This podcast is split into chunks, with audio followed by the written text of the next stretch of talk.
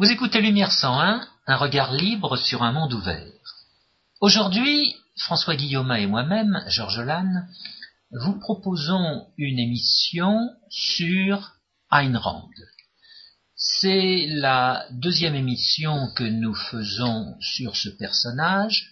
L'émission précédente a porté sur la romancière qu'elle était à l'occasion de la publication en France d'une traduction d'un de ses maîtres livres qui est Atlas Shrugged, traduit en français par La Grève.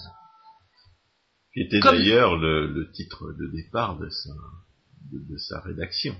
Ah. Quand elle écrivait euh, Atlas Shrugged, pour elle c'était le thème de, ce, c'était le, l'intrigue de son roman, c'était la grève, c'est-à-dire la grève des producteurs face aux parasites socio-institutionnels qui prétendent avoir le droit, euh, des droits sur, sur la production d'autrui.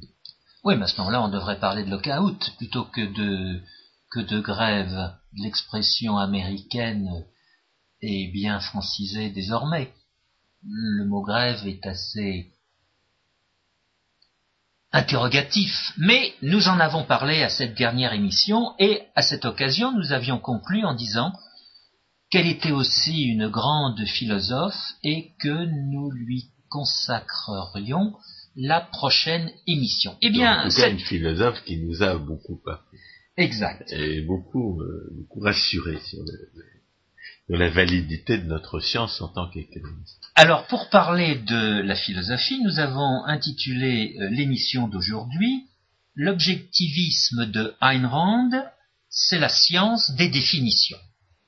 parce que euh, c'est un peu agaçant de voir les, la, philosophie de Ayn Rand réduite à sa philosophie politique, voire à sa philosophie morale.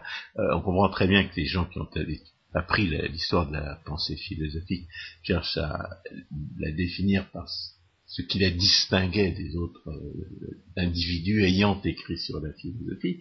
Seulement, Ayn n'appelait pas sa philosophie l'égoïsme rationnel. Elle appelait sa philosophie l'objectivisme. Mais ça tranche aussi avec cette mode qui existe depuis maintenant plus d'un demi-siècle, qui consiste à négliger les définitions dans quelque domaine que ce soit, bah, c'est pas une mode, c'est le produit d'une philosophie fausse qui s'appelle le nominalisme. Et d'une philosophie fausse qui, on peut éventuellement se tirer quand on fait de la science expérimentale, mais qui est destructrice de toute pensée philosophique. Or, justement, ce que montre Ayn Rand, c'est que non seulement que le nominalisme est faux, mais que les fausses alternatives qu'on a présentées pour justifier le nominalisme sont également fausses qui a un troisième terme à, cette alternative, et que l'alternative, c'est l'objectivisme, justement. Alors, pourquoi est-ce que nous avons euh, apprécié l'objectivisme de Ayn C'est parce qu'en tant qu'économiste, nous avons découvert grâce à euh, Mises, grâce à Ludwig von Mises, que la théorie économique n'est pas une science expérimentale, qu'on ne peut pas imaginer qu'elle soit vraie lorsqu'elle est correctement, euh, qu'elle soit fausse lorsqu'elle est correctement formulée, que par conséquent on ne peut pas vérifier dans les statistiques qu'elle serait vraie ou fausse étant donné que si, euh, si, on peut pas, si elle est correctement formulée, on ne peut pas imaginer qu'elle soit fausse. Si elle n'est pas correctement formulée, on se rend compte immédiatement qu'elle est fausse. Donc euh, la théorie économique n'est pas une science expérimentale, c'est une branche de la logique. Et alors, euh, comment est-ce qu'on fait pour, pour prouver que les démonstrations purement logiques décrivent les faits de la réalité? Louis von Mises qui s'inspirait d'Emmanuel Kant avait trouvé une échappatoire euh, qui, pourrait paraître défendable, et, qui, du point de vue, euh, je dirais, heuristique, a eu l'avantage de l'ancrer fermement dans l'identification de la théorie économique comme une science des, faits de la pensée, à savoir que la, théorie économique serait décrirait les lois de l'esprit, euh, et non pas les lois de la réalité. Alors, on trouve, après avoir lu von Mises, on dit, on y repart, il dit, ah non, pour moi, c'est pas les lois de l'esprit, c'est les lois de la réalité. Et on sait pas très bien ce que ça veut dire, tout ça, parce qu'on n'a pas lu, euh, on n'a pas forcément lu euh, euh, Emmanuel Kant sur ce point, et on ne voit pas très bien la différence. Tout ce que l'on peut dire, c'est qu'ayant pris pendant des années Karl Popper pour un grand philosophe libéral, or qu'il n'est ni philosophe ni libéral, eh bien, euh, on est quand même, on a quand même une, très mauvaise conscience à, définir sa propre science comme une, une science de, pure logique, c'est-à-dire comme une, science appartenant en réalité à la, aux catégories de la, philosophie, euh, sans être si on n'est pas capable d'ancrer cette logique-là dans la réalité. Et c'est ce que nous fournit Ayn Rand. Ayn Rand nous fournit un moyen le moyen d'ancrer une démonstration purement logique dans la, dans la réalité, qu'il s'agisse de la théorie économique ou plus généralement de la philosophie, en montrant comment les définitions s'ancrent dans cette réalité. Ce qui est vrai par définition, c'est-à-dire la théorie économique, et, à bien des égards le reste de la philosophie, car qu'est-ce que c'est que la philosophie politique sinon une science de la définition du juste? Qu'est-ce que c'est que la, philosophie morale sinon une science de la définition du bien? Bien, ces définitions-là s'ancrent dans la réalité grâce à une théorie, des, des définitions que Ayn va nous, euh, détailler dans un, livre qui s'appelle L'introduction à l'épistémologie objectiviste qu'elle a écrit en 1966 et qui fait une centaine de pages. Et ce livre n'a malheureusement pas été traduit jusqu'à présent en français. Il faudrait que ce soit fait d'ici quelque temps. Je pense qu'il aurait un grand succès et oh. il ferait. Et au moins, il aurait l'avantage d'exister. Mais euh, la chose n'est pas. La, chose est prévue. Hein. J'imagine les, les, prétendus philosophes français euh, qui ne doivent pas connaître euh, Ayn Rand euh, se, prendre euh, à ses arguments et essayer de, les détruire, ce serait tout à fait intéressant. Oui, encore faudrait-il qu'ils en entendent parler. si, vous, si vous lisez La Grève, puisque c'est le nom de, la traduction de Atlas Shrug en français, euh, vous pouvez effectivement découvrir la, philosophie de Rand sous, sous la forme d'une romancée des, description des, conséquences euh, des, philosophies concurrentes. Lorsque vous avez une, philosophie qui n'est pas objectiviste, c'est-à-dire une philosophie qui, prétend emprunter ses, sa, sa, connaissance à autrui ou à, des sources non rationnelles, ou, au contraire, si vous avez une philosophie qui, qui, est qui, est purement subjectiviste, c'est-à-dire qui pense que la, la, vérité philosophique n'existe pas, eh bien, vous aboutissez à la destruction de la société. C'est ce que, c'est une des, c'est un, des, thèmes de la, du, roman de Ayn Rand.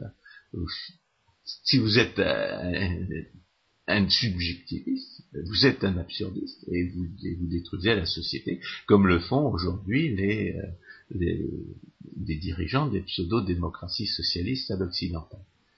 François Guillaume, on l'a dit à cette émission à laquelle je faisais allusion, vous-même euh, avez reconnu que le début du livre est assez, euh, comment dire, euh,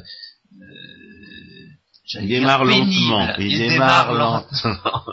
Et moi-même, euh, je suis resté dans ce lent début. Il faut, il alors faut passer, faut passer la page 80. voilà. Alors que dans, l'émission originale, c'est-à-dire vraisemblablement la page 100 dans la traduction. Or, ce, ce petit ouvrage euh, sur euh, l'introduction à l'épistémologie objectiviste de Ayn Rand, qui fait 100 pages, est vraiment très délicat à lire et devrait ouvrir euh, en grand les yeux de, de pas mal de gens euh, sur en particulier la philosophie française actuelle, actuelle depuis quelques décennies, cette philosophie structuraliste ou, dé, ou déconstructionniste euh, qui amène à dire n'importe quoi. Ouais, enfin, ce sont des, ce sont des, des gens que la, la réalité finalement n'intéresse pas tellement. Hein. comme Claude Tresse-Montant qui, qui était mon professeur pendant trois ans, quand je vais le trouver assez court à la Sorbonne, disait que les universités françaises ne juraient que par Platon, Descartes et Kant. Qu'est-ce que c'est que Platon, Descartes et Kant, disons, pris tous ensemble? Ce sont des gens qui ne qui ne se fondent pas sur l'expérience sensible pour se, pour se constituer leur vision du monde.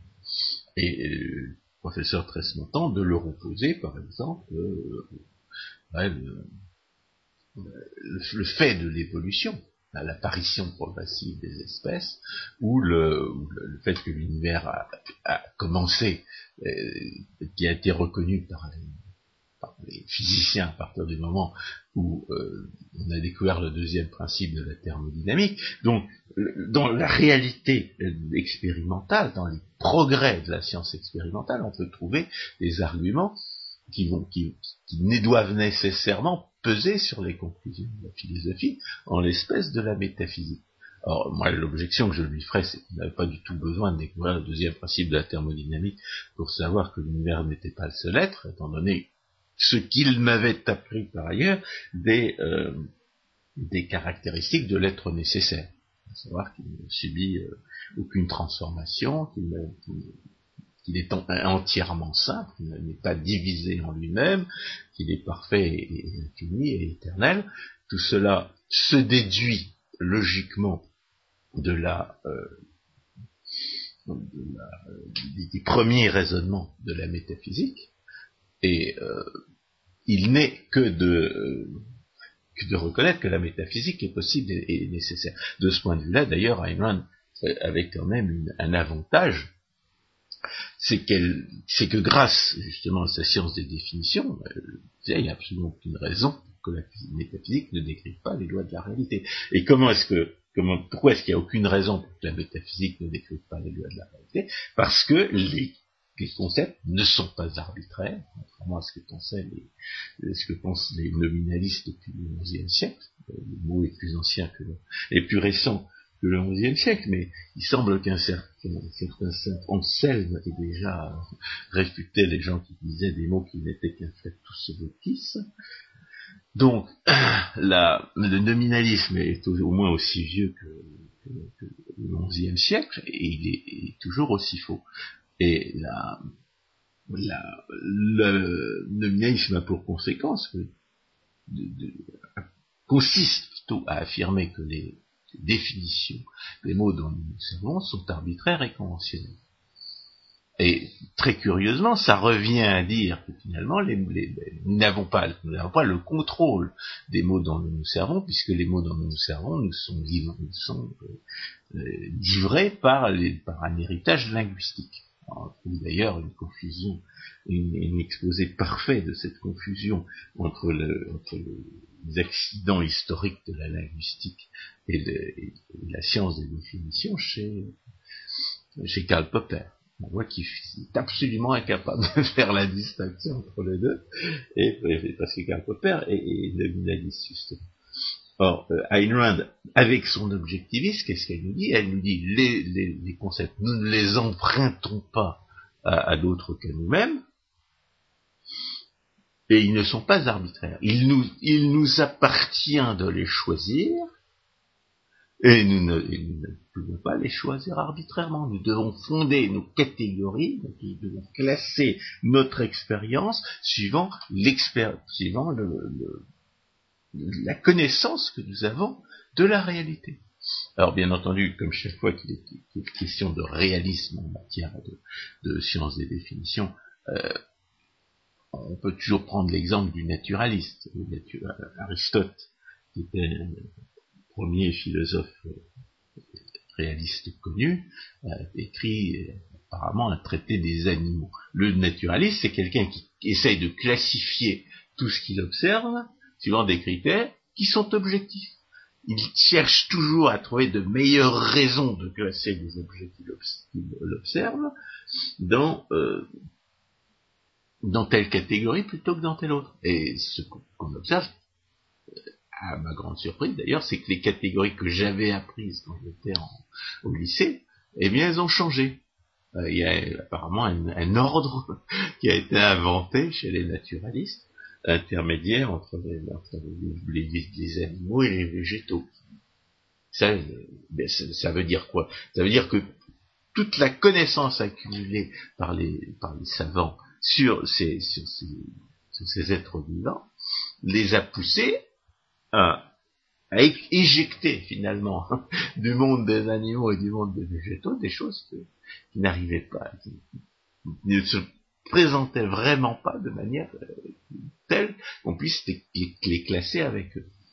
Alors évidemment, on connaît les, baleines euh, qui pensaient être des poissons, le moment se sont rendu compte qu'elles respiraient, que c'était des mammifères et tout ça. Et ça, c'est le, les premiers, les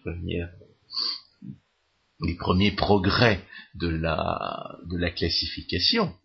Mais ce que l'histoire naturelle nous enseigne, c'est que les concepts sont bel et bien formés à partir des lois de la réalité, et, que, dans le contexte de l'ensemble de notre connaissance.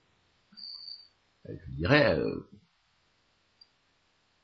c'est un petit peu comme la monnaie, comme dirait, comme dirait Pascal le, ayant l'espèce comme les talons or, la, philosophie traite, traiterait du, du stock d'or existant, et puis la science expérimentale, ce serait les, mines d'or qui, continuent à, apporter de l'or au, stock existant, tout en sachant que, cette contribution n'est pas euh, euh, ne peut pas modifier de, façon euh, brutale euh, la valeur de l'or sur les marchés. En d'autres termes, la philosophie s'occupe d'interpréter les connaissances existantes et la science expérimentale s'occupe de d'explorer des, réalités nouvelles d'accumuler une expérience supplémentaire qui peut éventuellement conduire à, changer une catégorie. Alors en ce qui concerne les, les, les, abstractions les plus, les plus élevées, les plus abstraites, eh bien c'est pas c'est pas très vraisemblable. Euh, c'est quand même assez quand même assez fort d'inventer un nouvel ordre dans le, dans le domaine des êtres vivants, mais ça arrive assez rarement. La, les abstractions les plus, les plus générales, celles qui concernent toute notre connaissance, c'est euh, la, notion d'identité, c'est la notion d'identité, c'est la notion de causalité. Et, bien entendu, euh, si vous ne comprenez pas que ces, ces euh, concepts-là sont le produit d'abstraction à partir d'abstraction à partir d'abstraction. Vous commencez par identifier des êtres singuliers, ensuite vous les classifiez, ça c'est un être humain, ça c'est un chat, ça c'est une, table, ça c'est une lampe. Et ensuite, parmi les, entre les êtres humains et les, chats, vous découvrez qu'il y a des, des traits communs. Vous définissez le concept d'animal, et puis après vous définissez le concept d'être vivant vous vous rendez compte que, les animaux ont des, points communs avec les plantes. Tout cela vous permet de passer d'abstractions euh, les plus proches de l'expérience concrète vers des abstractions les plus élevées. Et à, tout moment, vous pouvez et même vous devez essayer de remettre en cause vos classifications à partir de ce que vous savez du réel Et bien entendu, le domaine des abstractions les plus élevées, c'est le domaine de la philosophie. Et comme il n'y a aucune garantie, comme l'objectivité n'implique aucune espèce de, garantie d'infaillibilité, eh bien, il se peut très bien que dans vos classifications, si bien faites qu'elles soient, vous ayez, vous ayez introduit des erreurs que vous ayez fourré dans le même sac des choses qui en réalité devraient être différentes, ou au contraire que vous fassiez des différences entre ce qui, euh, devrait être euh, complètement commun. Euh, j'ai récemment vu un film sur les, manchots de, de, l'Antarctique qui racontait qu'à un certain moment on croyait qu'il y avait deux types de manchots, les manchots marrons et les manchots blancs et noirs, et on s'est rendu compte qu'en réalité les, manchots marrons, c'était les petits, c'était ceux qui avaient moins d'un an, comme ils se regroupaient entre eux, on croyait que c'était pas la même espèce, et on a découvert, à force de les étudier, que c'était effectivement la même espèce. Mais en, ce qui, théorie économique, qui est à un niveau d'abstraction beaucoup plus élevé, qu'est-ce qu'on découvre quand on étudie la notion de monopole, bien entendu?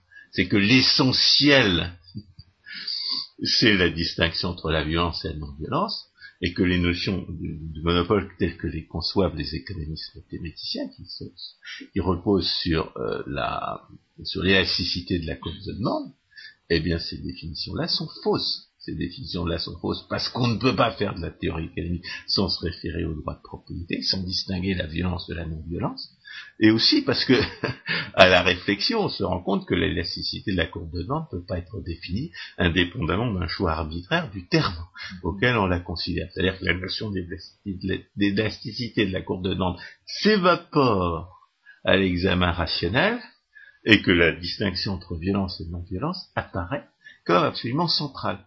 Il ne peut pas y avoir de monopole sur un marché libre, il ne peut y avoir de monopole qu'institutionnel, et en plus, une fois que vous avez compris qu'il peut y avoir des monopoles institutionnels, vous n'avez même pas besoin, pour définir euh, comme monopolistique une intervention de l'État, que celle-ci conduise à ce qu'il n'y ait qu'une seule euh, entreprise sur un marché.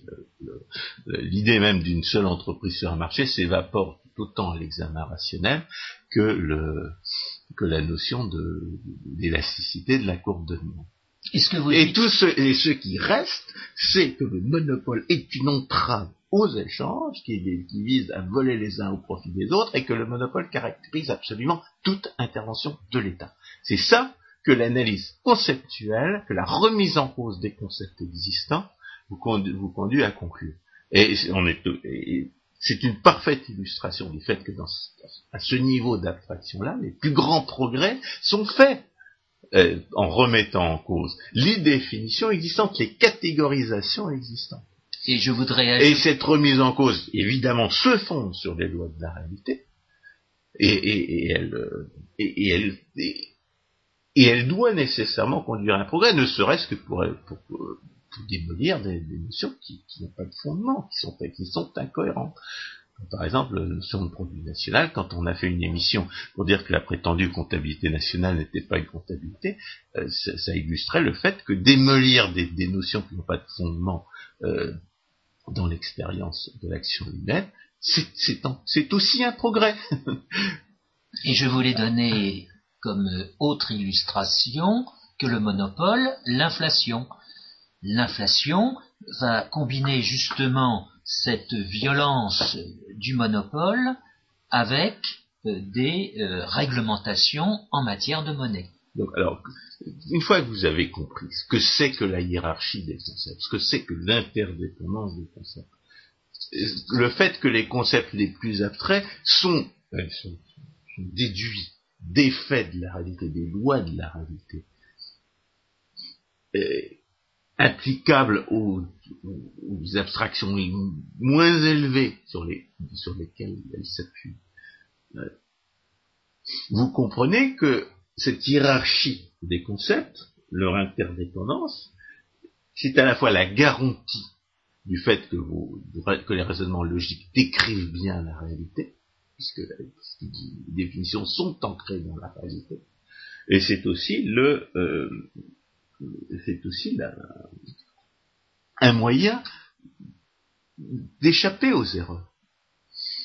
Si vous, si vous, si vous savez entrer dans cette, dans cette hiérarchie, dans cette construction hiérarchique, qui est l'ensemble, qui est la, science des définitions, vous pouvez, vous pouvez simplement réfuter une idée rien qu'en examinant les, les, présupposés que les, que les, que les concepts impliquent. Par exemple, euh, les, en, économie, encore une fois, puisque c'est notre métier, que ça fait partie de la philosophie. lorsque vous prétendez que l'intervention de l'État accroîtrait pourrait accroître la production, ça présuppose la possibilité de mesurer la valeur.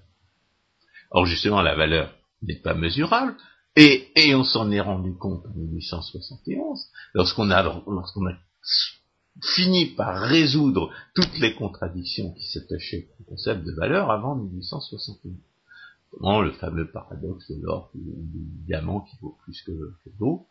Euh, on s'est rendu compte que, que, que la définition de la, que la définition de la valeur n'était pas euh, les jugements de valeur sont toujours dépendants du contexte dans lequel l'individu agit. Que ce qu'on appelle, ce qu'on appelait en réalité la valeur, c'était un prix de marché. Que le prix de marché euh, n'était pas, était le produit d'un système d'interaction complexe dans, lequel les jugements de valeur individuellement portés par les individus sur l'objet de leurs actions étaient la, euh, véritable définition de la valeur et, traduisaient sa véritable nature. Donc, vous avez avec cette science de définition, vous avez euh, tout un monde de, euh, de moyens de preuve qui vous permettent d'examiner la validité d'une proposition, indépendamment de toute expérience, euh, de toute expérience concrète supplémentaire, et qui, explique que quand vous puissiez faire d'immenses progrès en théorie économique sans avoir, euh, sans, regarder une, seule statistique pendant des années. Vous pouvez faire d'immenses progrès en théorie économique sans regarder une seule statistique euh, pendant des années, rien qu'en observant des similitudes universelles euh, qui ont échappé aux autres, ou en mettant en cause des, associations que les autres faisaient, parce qu'ils n'avaient pas suffisamment réfléchi, comme dans le cas du monopole. Donc le, ce, monde du présupposé, euh, qui, est, à mon avis, le deuxième monde de la réflexion, euh, de la réflexion logique, ce monde que, que, nous a permis d'examiner, notamment euh, en montrant tout ce qu'on affirme implicitement quand on agit. Tous les principes, non seulement tous les faits, mais tous les principes qu'on affirme implicitement lorsqu'on agit, ce monde des présupposés, je dirais que c'est celui-là qui est le plus spécifiquement philosophique, la fois parce que c'est celui où s'applique le mieux ce moyen de preuve qui est la cohérence logique, mais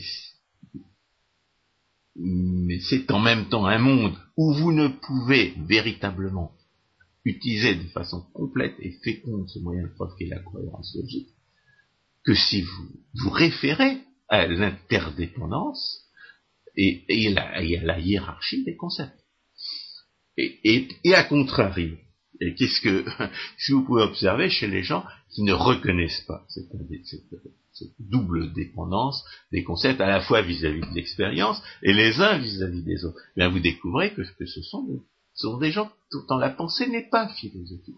Moi, ce qui me, ce qui me frappe le plus chez certains individus qui, se, se, prétendent philosophes, c'est à quel point leur pensée n'est pas philosophique. Pourquoi? Parce que un, nominaliste, c'est quelqu'un dont la pensée est plate. C'est quelqu'un qui ne peut pas, qui ne, qui peut pas euh,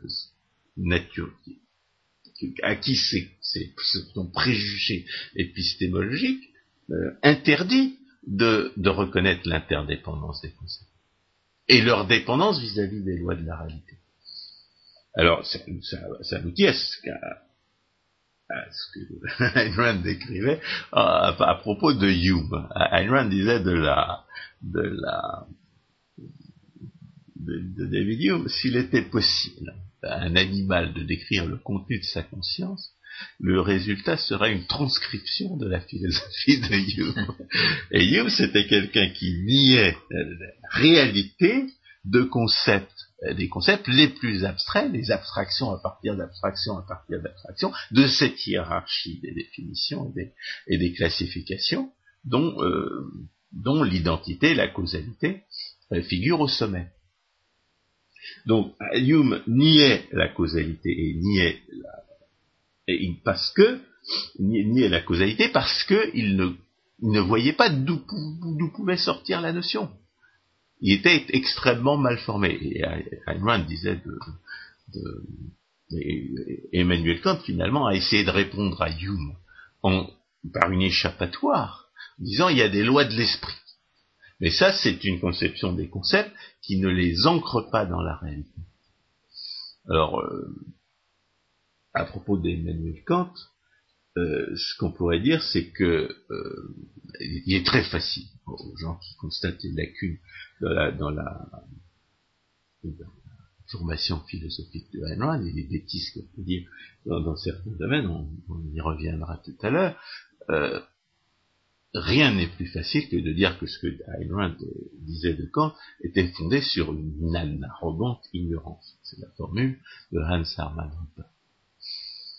Seulement, euh, le problème, c'est que tous, les, tous les philosophes réalistes, tous les philosophes qui sont réalistes comme Ayn disent des, choses aussi horribles de Kant.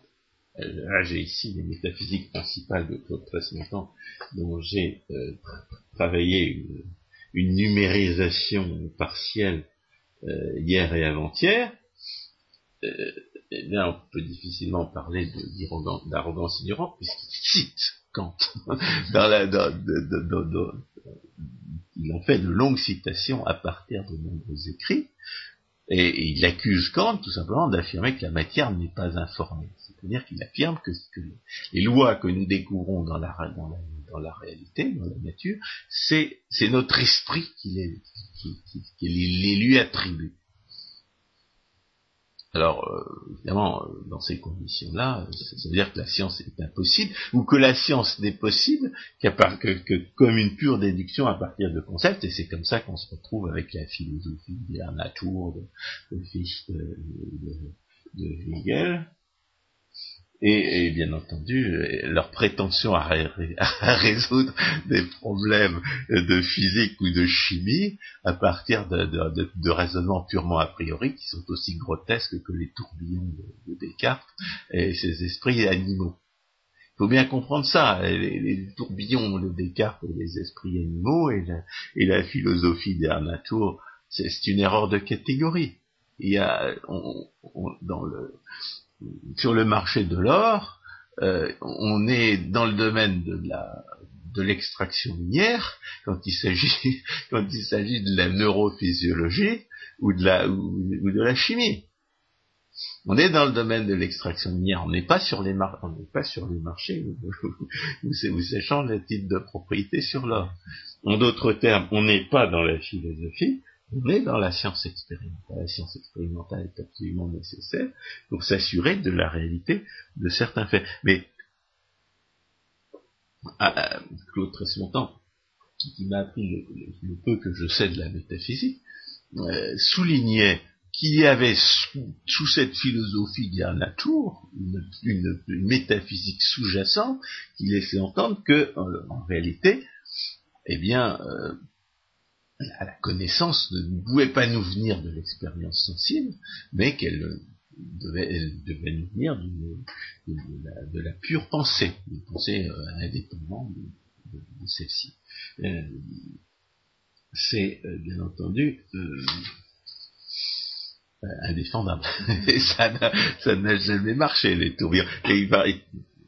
Descartes disait que si William Harvey avait raison en ce qui concerne la circulation du sang, c'est toute sa philosophie qui se trouverait réfutée.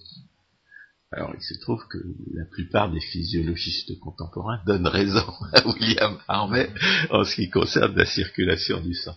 J'ai trouvé particulièrement saugrenu, par exemple, que, que Brieux Godfrey m'oppose les conceptions cartésiennes de des rapports entre l'âme et du corps pour euh, répondre à Rothbard qui affirmait le, libre arbitre. que Ayn affirmait aussi. Euh, et assez caractéristique, parce que Rue Godfrey docteur en philosophie, de, de Drieux Godfrey docteur en philosophie, on devrait attendre un raisonnement philosophique. Or, comme vraisemblablement il est passé par l'université française, comme vraisemblablement il prend toujours Karl Popper pour un philosophe, eh bien, on découvre qu'il est incapable de reconnaître un raisonnement philosophique pour ce qu'il est. Rothbard avait démontré l'existence du libre arbitre en disant que, lorsque, vous essayez de convaincre les autres que le libre arbitre n'existe pas, vous présupposez qu'ils ont le libre arbitre. Parce que sinon, ils sont déterminés à penser ce qu'ils pensent, comme vous, vous êtes déterminés à penser ce que vous pensez. Ça n'a aucun sens d'essayer de convaincre quelqu'un s'ils n'ont pas la, faculté de choisir entre le vrai et le faux. Donc c'est un raisonnement de type philosophique, et, euh,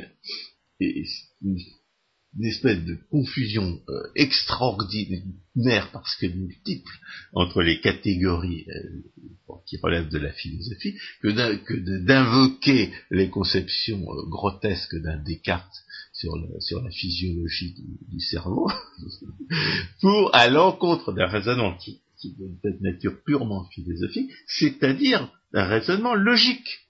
Un raisonnement logique, on répond par un raisonnement logique on, ne répond pas par un raisonnement qui relève de la science expérimentale et qui a été mis en avant par quelqu'un dont, les, conceptions ne seraient être prises en la matière ne seraient être prises au sérieux par aucun physiologiste et d'ailleurs ne le sont pas. Donc vous avez dans vous avez dans chez ces gens qui n'ont pas appris justement la science des définitions, sans laquelle il n'y a pas d'ancrage possible de la philosophie dans le réel, vous avez des, euh, aberrations assez amusantes euh, ou assez désolantes, des gens qui ne sont pas capables d'un raisonnement philosophique, alors que, que les économistes, dans certaines mesures, ils, y sont euh, au moins en partie contraints. Alors évidemment, je dirais, le nominalisme pour contrepartie en économie pseudo-expérimentaliste, qui, va lui aussi fausser les concepts. Car ce qui est, ce qui est pseudo-expérimentalement euh, susceptible d'une formulation, euh, d'une pseudo-observation empirique en matière de monopole, par exemple, c'est la part de marché.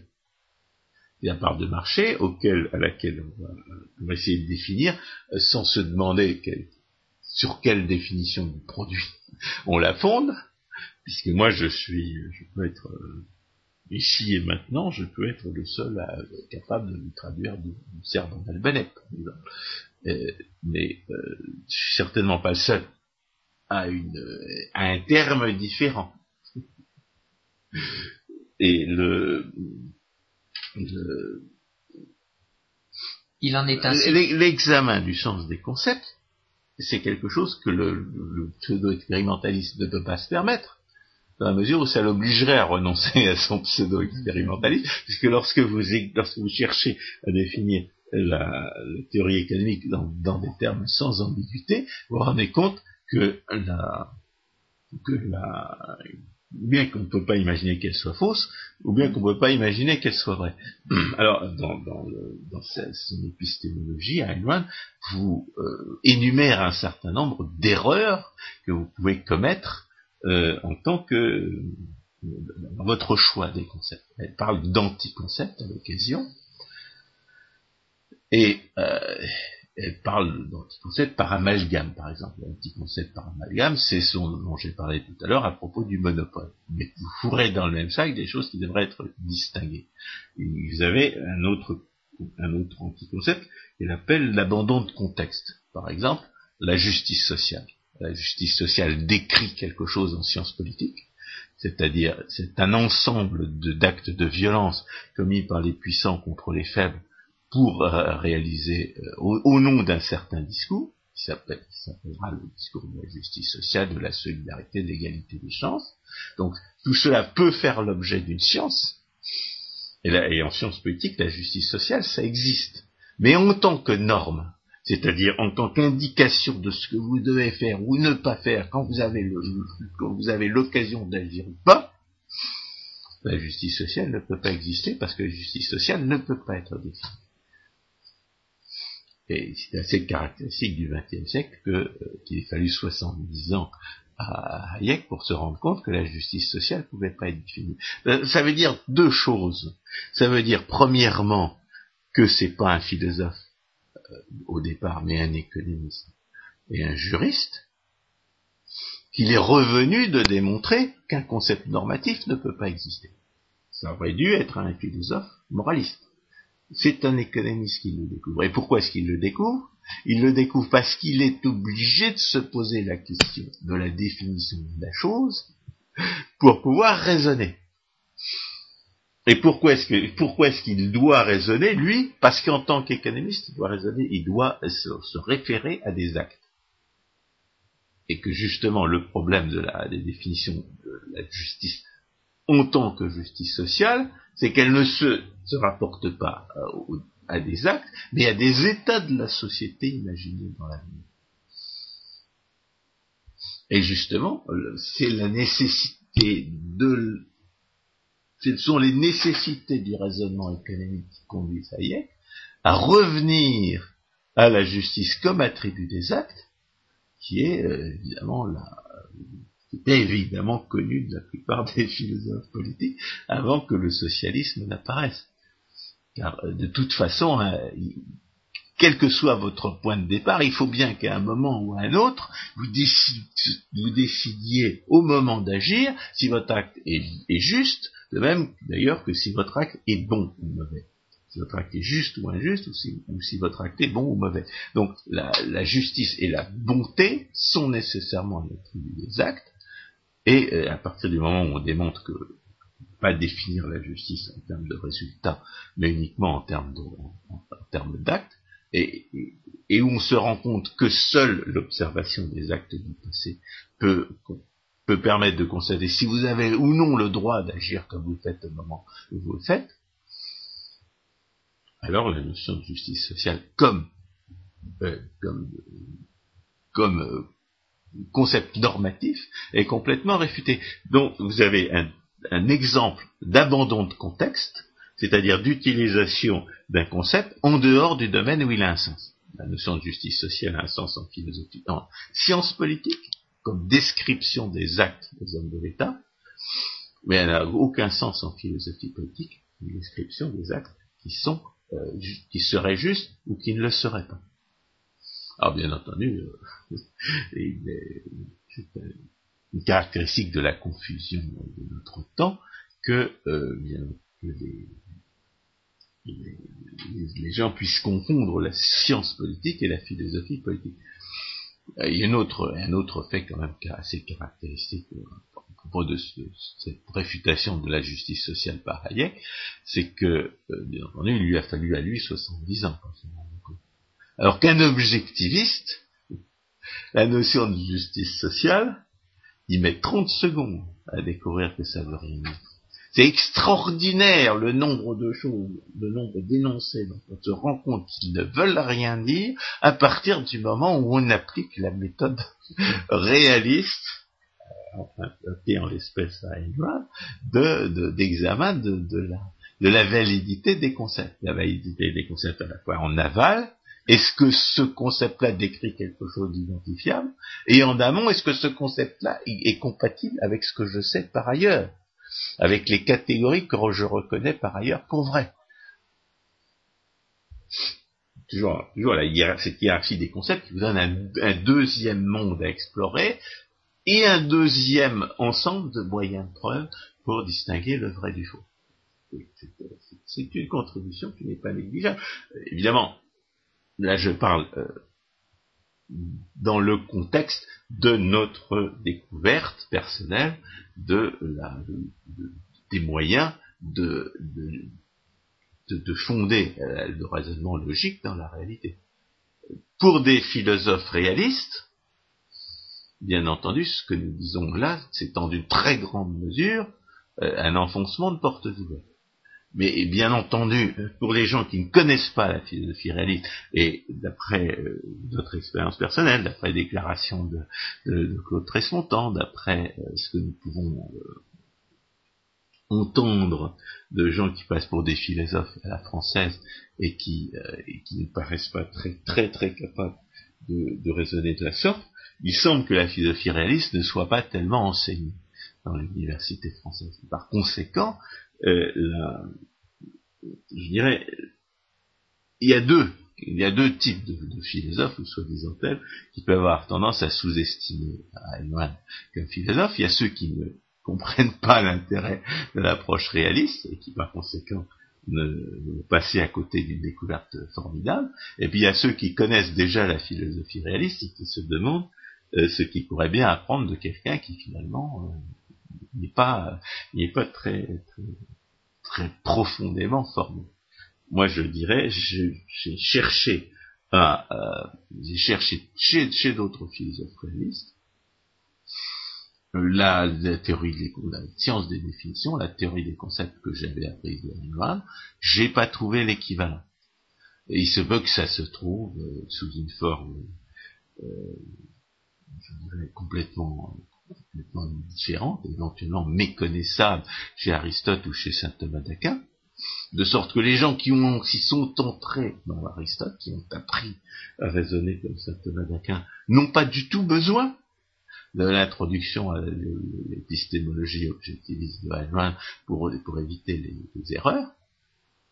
Mais, euh, mais nous, euh, nous, ça nous a beaucoup servi, notamment la notion de vol de concept. Notion de vol de concept, pour moi, c'est la porte. Pour moi, oui, pour moi obligé de parler en première personne euh, cette occasion, c'est vraiment la porte vers ce monde, vers ce deuxième monde de la preuve philosophique, qui, dépend de la hiérarchie des concepts. Le vol de concepts, ça consiste à utiliser un concept tout en niant ses fondements philosophiques, tout en niant qu'il ait un fondement justement dans le réel, dans l'observation de ce réel, et bien entendu, alors, euh, exemple ce que donne Nathaniel Brandon dans l'article que j'ai traduit sous le titre Le vol de concept, c'est euh, la propriété c'est le vol. Si vous dites que la propriété c'est le vol, euh, il se trouve que le concept de vol dépend du concept de propriété légitime. S'il n'y a pas de propriété légitime, on ne peut pas voler. De même d'ailleurs que si un individu n'a pas le droit de vivre parce qu'il a tué ses semblables, eh bien c'est pas un assassinat que de le, tuer.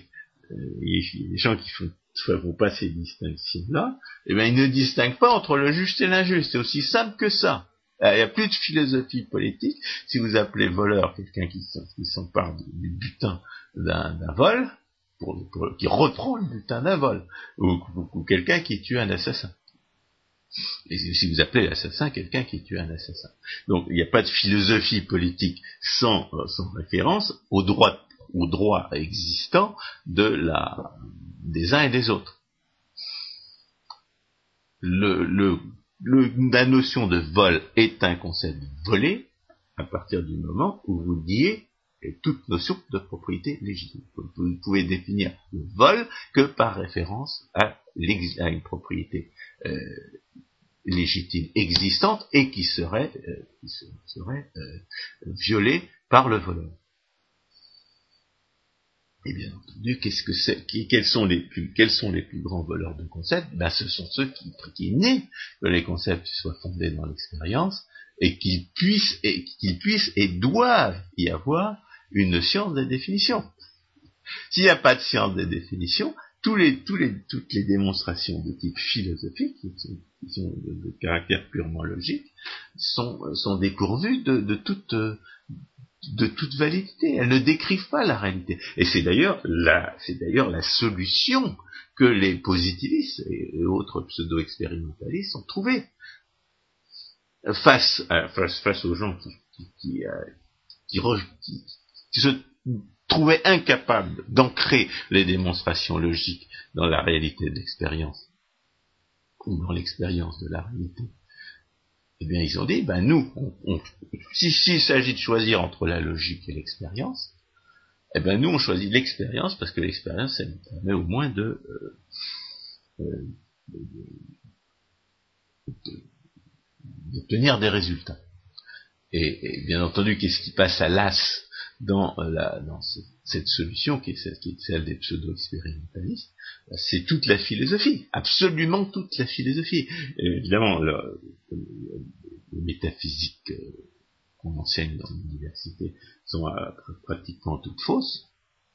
Eh bien, la première cible des, des positivistes, sont la dernière, avatar du pseudo-expérimentaliste, ça va être la métaphysique. Mais en réalité, il n'y a pas que la métaphysique, il y a aussi la philosophie morale, il y a aussi la philosophie politique. Ces gens qui nous expliquent qu'on ne saurait définir les actes justes ou les actes bons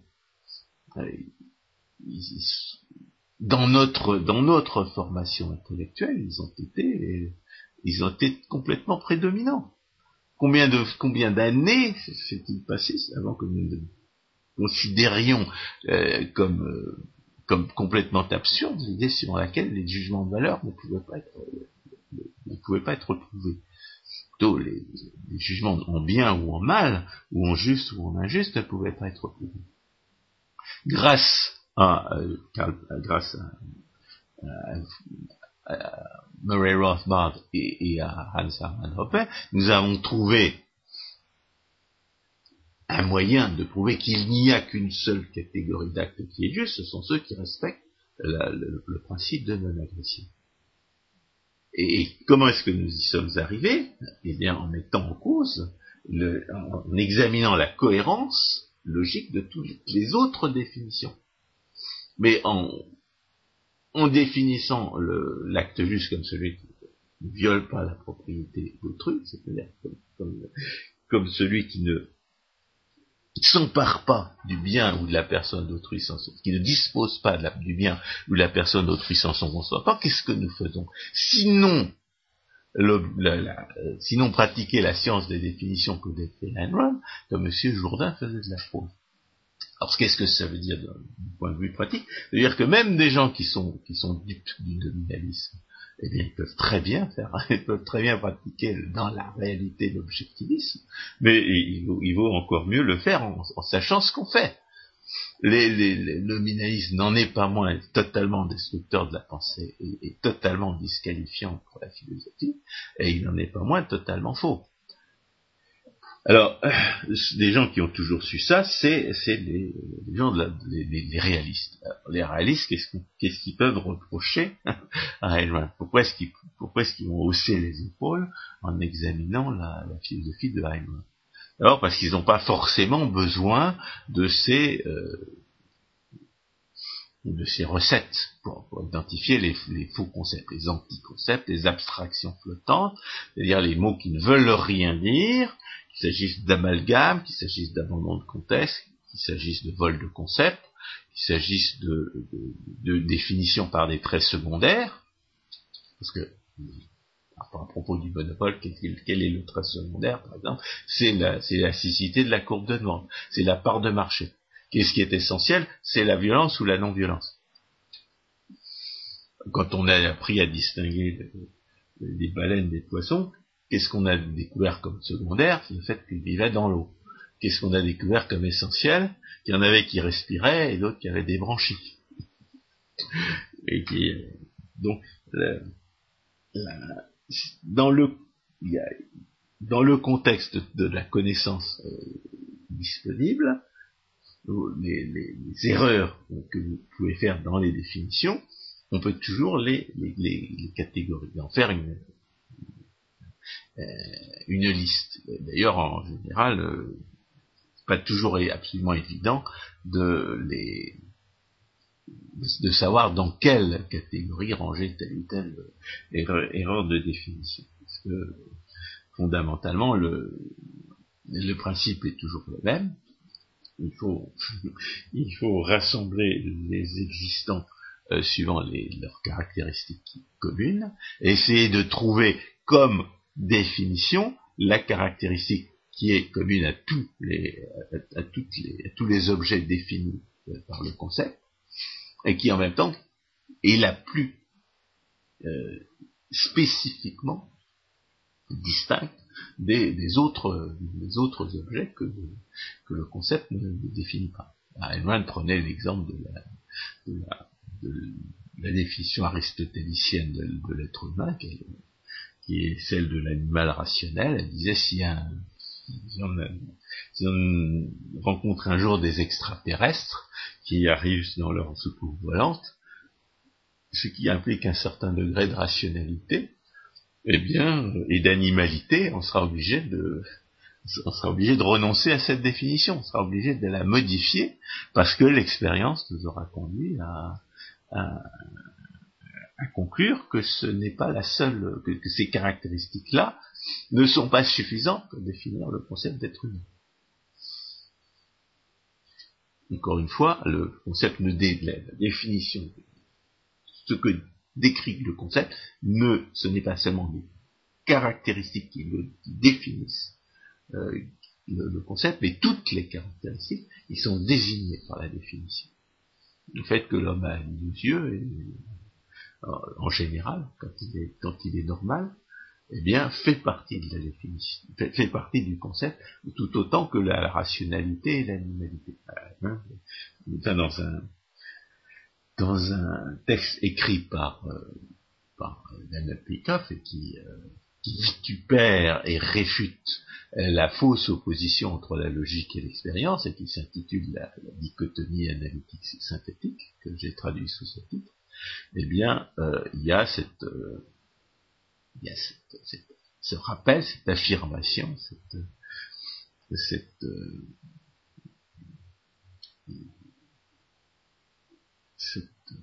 cette, insistance sur le fait que le, concept ne, le concept ne désigne pas uniquement les caractéristiques qui définissent qui le définissent, mais tous les tous les existants qui sont qui sont, qui sont classés euh, sous cette euh, sous cette appellation.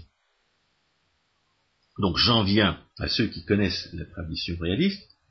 Qu'est-ce qu'ils peuvent reprocher à Ayn Bah tout d'abord ils peuvent lui reprocher sa métaphysique grotesque.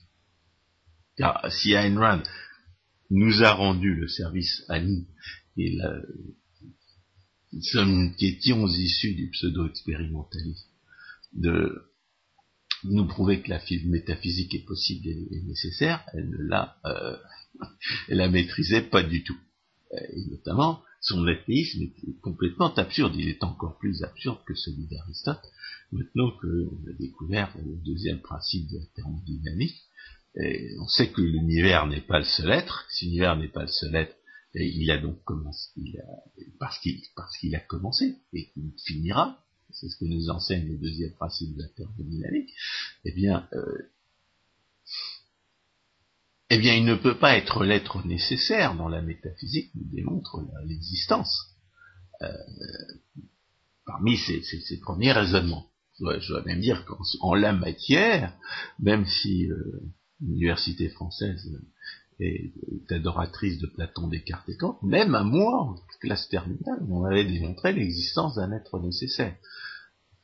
Mais cet être nécessaire, j'avais vaguement compris que ça pouvait bien être Dieu. Je m'étais demandé comment il se faisait que, l'enseignement de la République, euh, l'essai des professeurs euh, suggérait que Dieu pouvait bien exister, alors que le, dans le, dans l'éducation nationale, il va de soi que le Dieu, ce que le véritable Dieu, c'est l'État, mais euh, et que l'État, euh, on sait qu'il a commencé et on espère qu'il finira.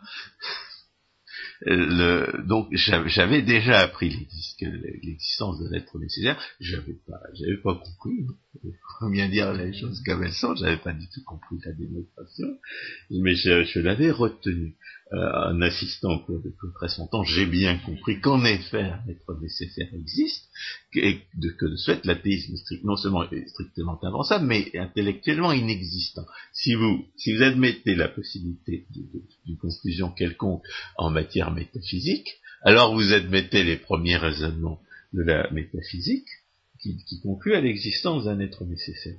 Et la seule question est de savoir s'il est cet être nécessaire, c'est l'univers, c'est un être autre que l'univers, et quels sont ses rapports avec l'univers.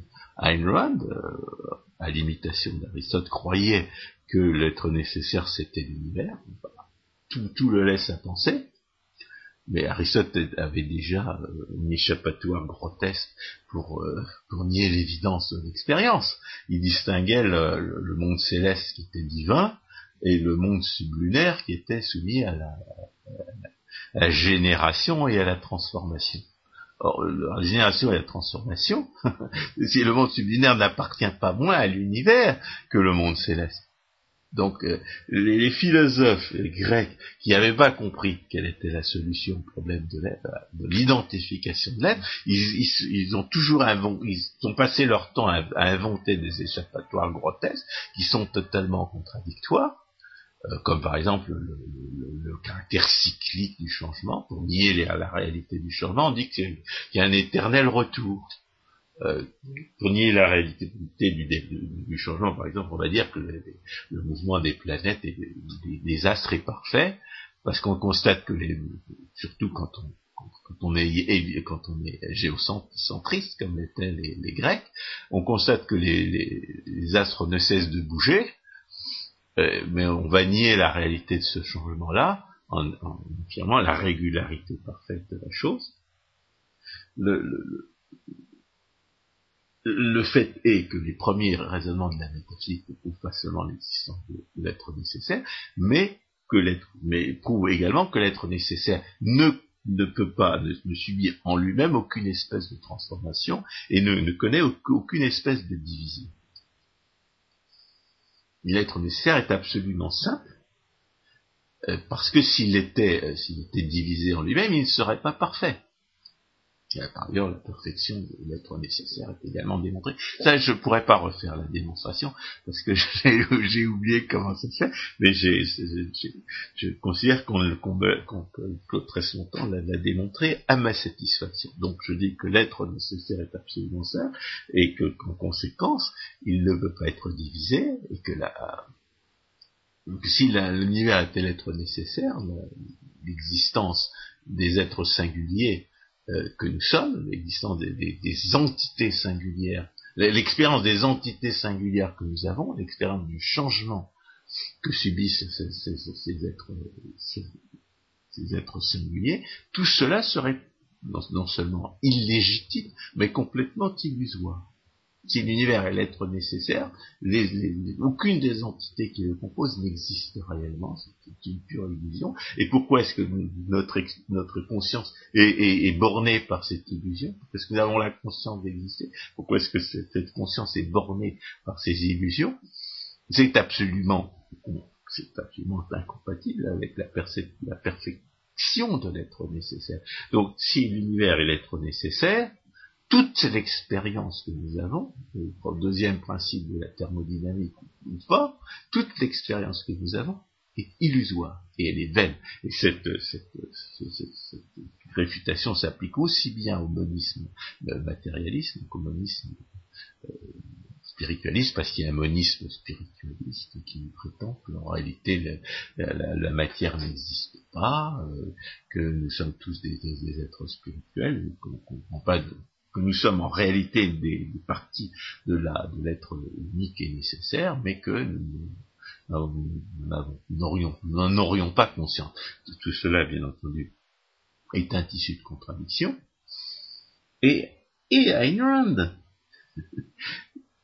se vautre dans ses contradictions quand elle affirme son individualisme, quand elle affirme la réalité du la, la, nécessité du progrès, la création d'informations par l'esprit de l'homme, le libre arbitre. Tout cela est parfaitement incompatible avec son athéisme. C'est ridicule. C'est ridicule d'être athée quand on affirme le libre arbitre, quand on affirme l'individualisme, quand on affirme que les êtres existent pour eux-mêmes, dans le, monisme métaphysique, les êtres, non seulement ils n'existent pas pour eux-mêmes, mais ils n'existent pas du tout. Ils sont illusoires. Donc la métaphysique de Heinlein est absurde, et elle est, elle est complètement contraire à, sa, à ses conceptions normatives, elle est complètement contraire à ce que certains voudraient, à ce à quoi euh, certains voudraient réduire sa philosophie, à savoir un individualisme particulièrement exacerbé. Donc deuxième euh, chose que les, que philosophes formés à la tradition réaliste euh, vont pouvoir reprocher à Ayn évidemment, c'est son égoïsme qui n'est pas si rationnel que ça.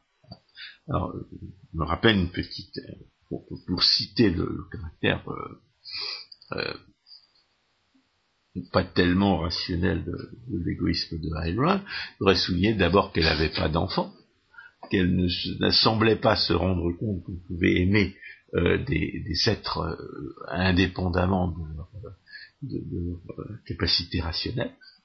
par exemple, ce sont des chats ou des chiens, vous ne les aimez pas pour leur capacité rationnelle, vous pouvez les aimer pour leur beauté. Les animaux sont généralement plus beaux que les êtres humains adultes. C'est d'ailleurs une, profonde interrogation théologique que, m'inspire cette, euh, cette observation. Et euh, là, il y a toutes sortes de raisons, et qui sont d'ailleurs parfaitement euh, parfaitement raisonnables pour aimer inconditionnellement des êtres des êtres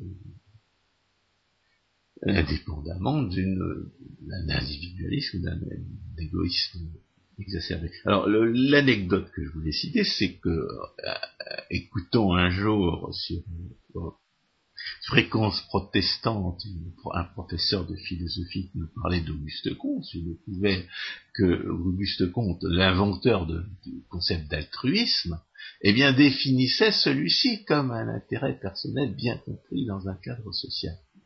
C'est-à-dire que Ayn Rand euh, avait euh, s'était emparé du concept d'altruisme et l'avait complètement dénaturé par rapport à son concept originel. Ça ne veut pas dire que le concept n'était pas, pas valide, mais ça impliquait qu'il l'entende dans un sens différent d'Auguste Comte. Alors, euh, a nécessairement raison, bien entendu, d'affirmer l'égoïsme rationnel contre, l'exaltation de l'autre comme, norme euh, inconditionnelle et absolue du comportement. Mais euh, ce faisant, euh, elle n'invente pas grand-chose, puisque l'égoïsme rationnel, on le trouve déjà chez Aristote, dans l'éthique à Nicomaque, si on parle Damien Tidier, et, et deuxièmement, elle se trompe quant à l'origine de, cet altruisme. Euh, l'origine de cet altruisme, c'est tout simplement une escroquerie. C'est l'escroquerie du, socialiste qui dénonce le sale égoïste qui refuse de se laisser voler. C'est une escroquerie euh, intellectuelle absolument élémentaire. Le, socialiste qui dénonce le sale égoïste qui refuse de se laisser voler, euh, il, il invoque, il invoque faussement et s'autorise une erreur de catégorie manifeste et qui consisterait à dire que ce n'est pas voler que voler pour les autres.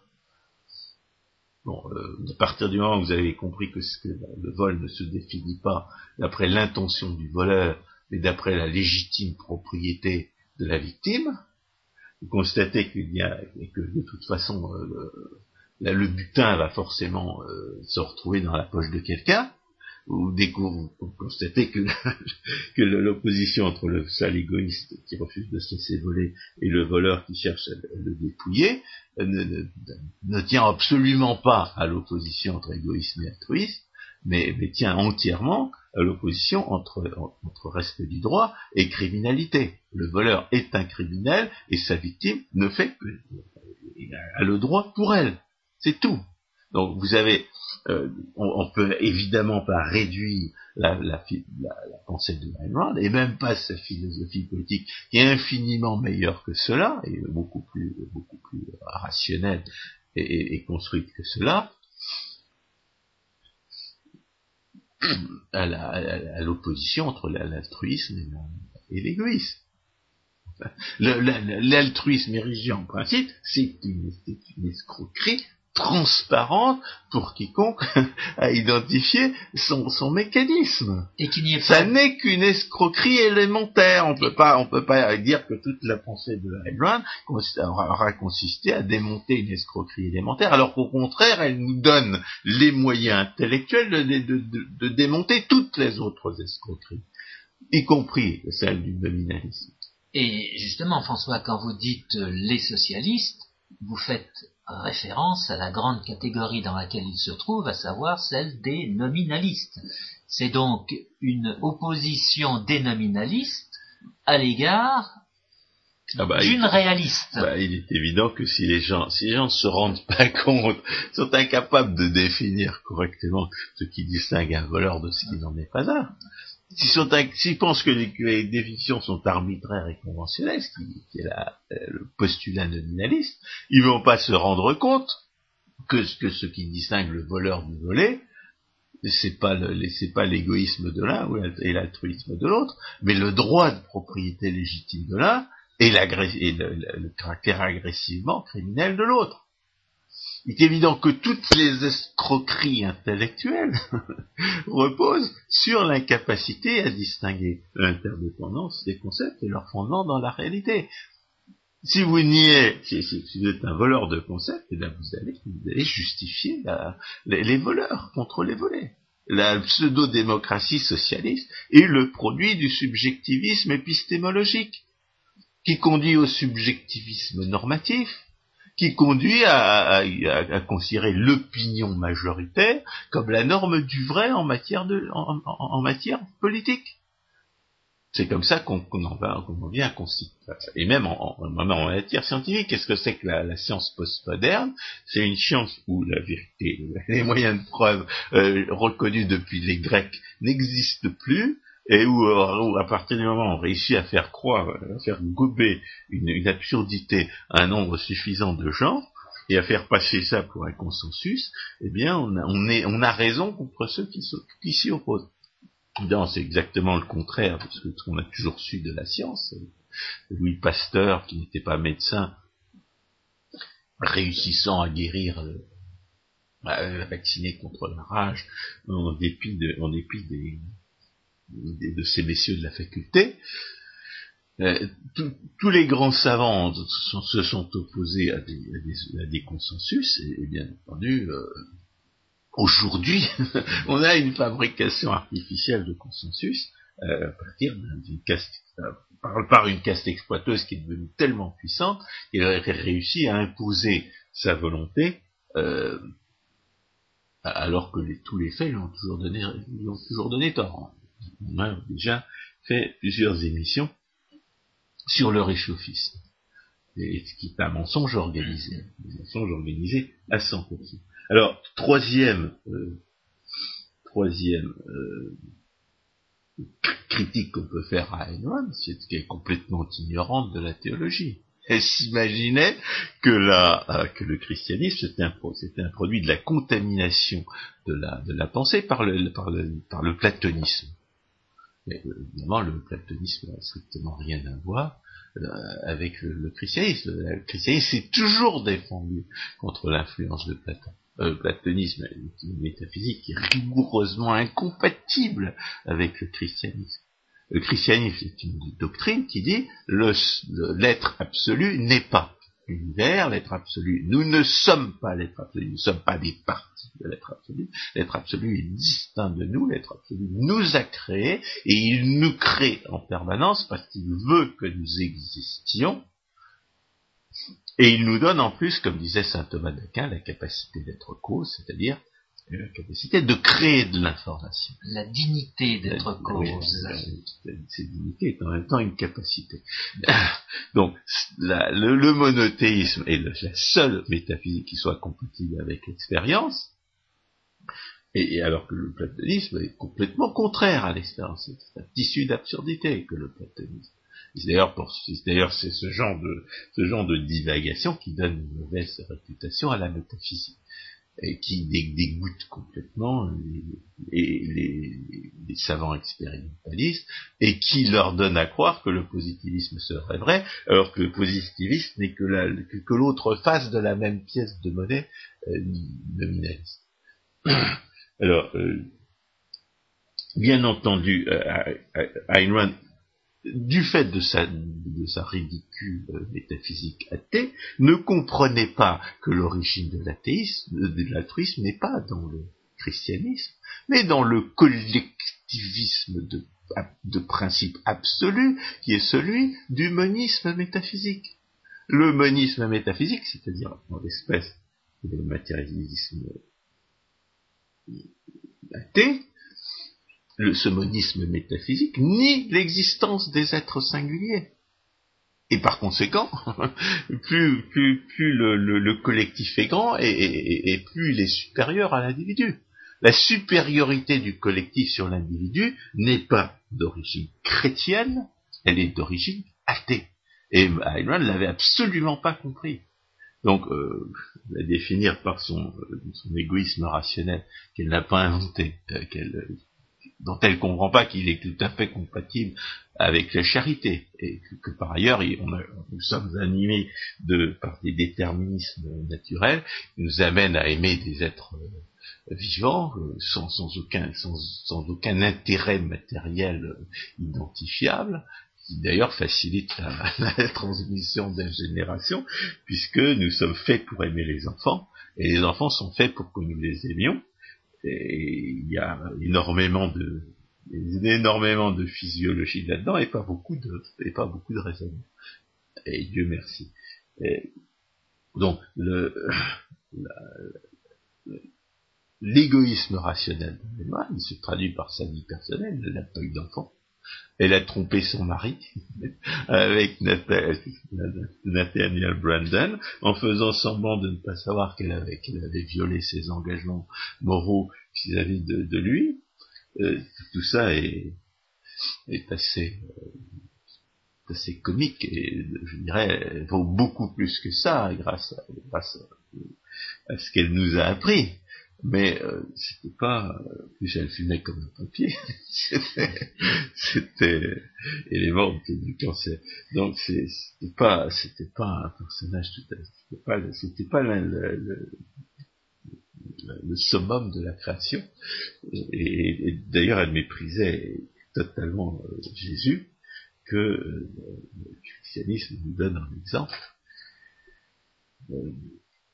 Cependant Cependant, euh, les, les, thomistes, puisqu'il n'y a, pratiquement plus que les chrétiens traditionnalistes pour, pour connaître euh, véritablement la tradition réaliste, euh, auraient bien tort de négliger La première raison que j'ai déjà notée, c'est que euh, nous présente la science des définitions, dans laquelle ils sont peut-être versés plus qu'elle ne l'était, il faudrait que j'arrive à entrer dans la pensée de saint Thomas d'Aquin pour voir euh, dans quelle mesure elle représente un progrès ou pas euh, par rapport à lui, euh, elle présente, Ayn présente aux gens qui sont formés aujourd'hui à, ceux qui les a formés, la pensée qui les a formés, une introduction à la, science des définitions et une réhabilitation de la, pensée logique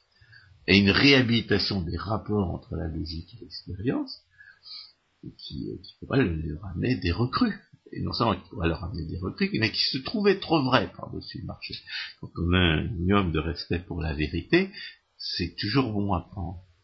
deuxième chose que, que, que les thomistes feraient bien de, de considérer, c'est la théorie économique de Heinemann. Il n'y a rien à redire à la théorie économique de Heinemann. C'est absolument, c'est absolument parfait. C'est pas complet, mais c'est irréprochable. On peut même dire qu'elle est allée plus loin que, que, que von Mises, là où justement Rothbard aussi avait dépassé von Mises, à savoir la question du monopole. Alors c'était pas difficile, puisque Mises, lui, n'avait pas compris que la, que la, preuve philosophique est tout aussi valide en matière de normes, euh, et notamment en en matière de philosophie, en en matière de philosophie politique qu'elle l'était en, théorie économique. La théorie économique relève de la preuve logique, c'est de la philosophie. La philosophie politique relève de la de la preuve logique, c'est aussi c'est même c'est la même le même type de pensée. Il n'y a aucune raison, comme le faisait de faire comme le, faisait euh, euh, d'affirmer que, les jugements, que les jugements en justice ne, ne pourraient pas être démontrés. C'est complètement faux. C'est exactement aussi faux que l'historicisme niant la possibilité d'une théorie alors, euh, il, à partir du moment où vous avez une philosophie politique, celle de n'était pas absolument parfaite, puisqu'elle croyait que l'État n'était nécessaire, elle était un peu gênée aux entournures, elle connaissait que les, impôts n'étaient pas justifiés, elle aurait voulu, euh, savait pas très bien comment on, devait, euh, on devait financer l'État, parce que l'impôt c'est du vol, elle l'avait bien compris. Mais en même temps, elle vitupérait les, les anarcho-capitalistes, euh, peut-être parce qu'ils n'avaient pas la même conception de, la, vérité, ou la même conception du bien qu'elle-même.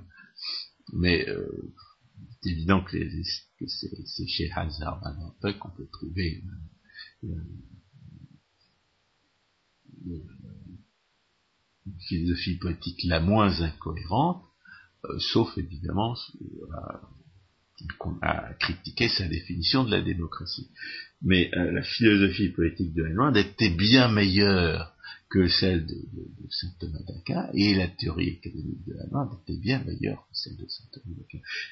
Ce qu'on peut dire, c'est des, philosophes réalistes, c'est qu'ils sont tellement meilleurs que les autres, tellement moins ridicules que les Grecs, tellement, surtout, tellement moins ridicules que les athées, tellement moins ridicules que les, nominalistes, qu'ils euh, ont tendance à se reposer sur leur laurier.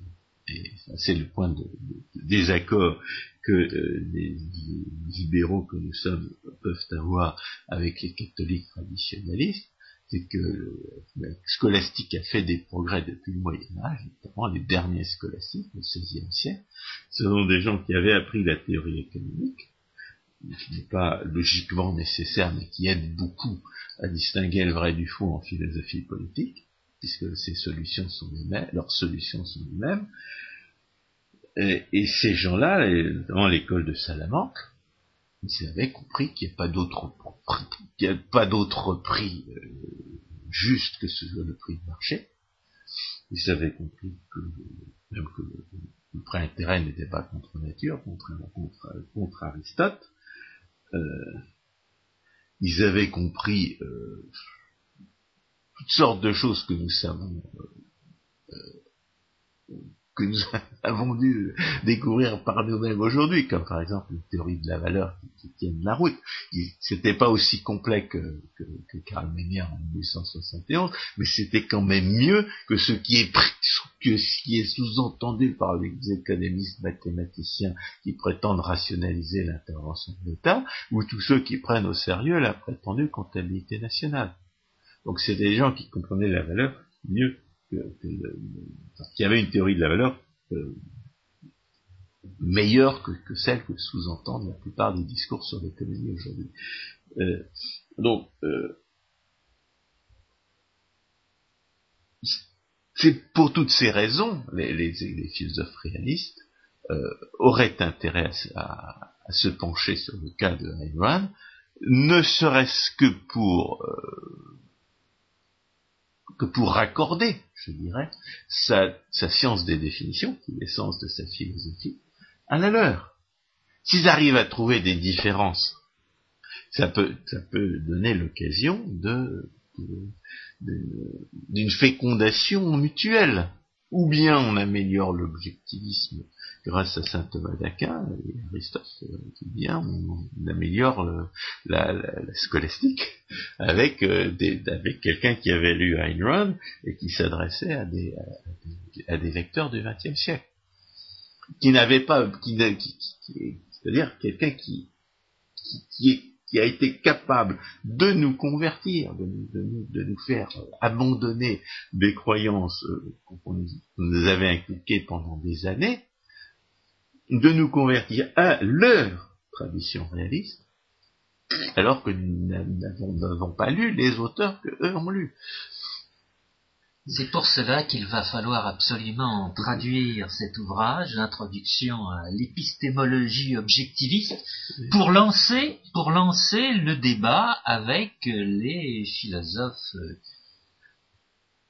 Oui, mais la première chose qu'il faut faire, c'est pas, c'est pas il ne s'agit pas seulement de convaincre les réalistes, il s'agit aussi de convaincre ceux qui ne le sont pas.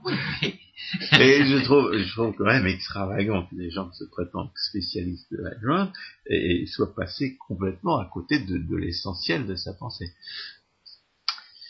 François Guillaume, merci beaucoup. Chers auditeurs, j'espère que vous connaissez un peu mieux Ayn Rand après cette émission. Et peut-être aurons-nous l'occasion de faire une troisième émission sur un sujet voisin en relation avec ce qu'elle dénommait les nouveaux intellectuels. François Guillaume, merci beaucoup. Chers auditeurs, à une prochaine fois.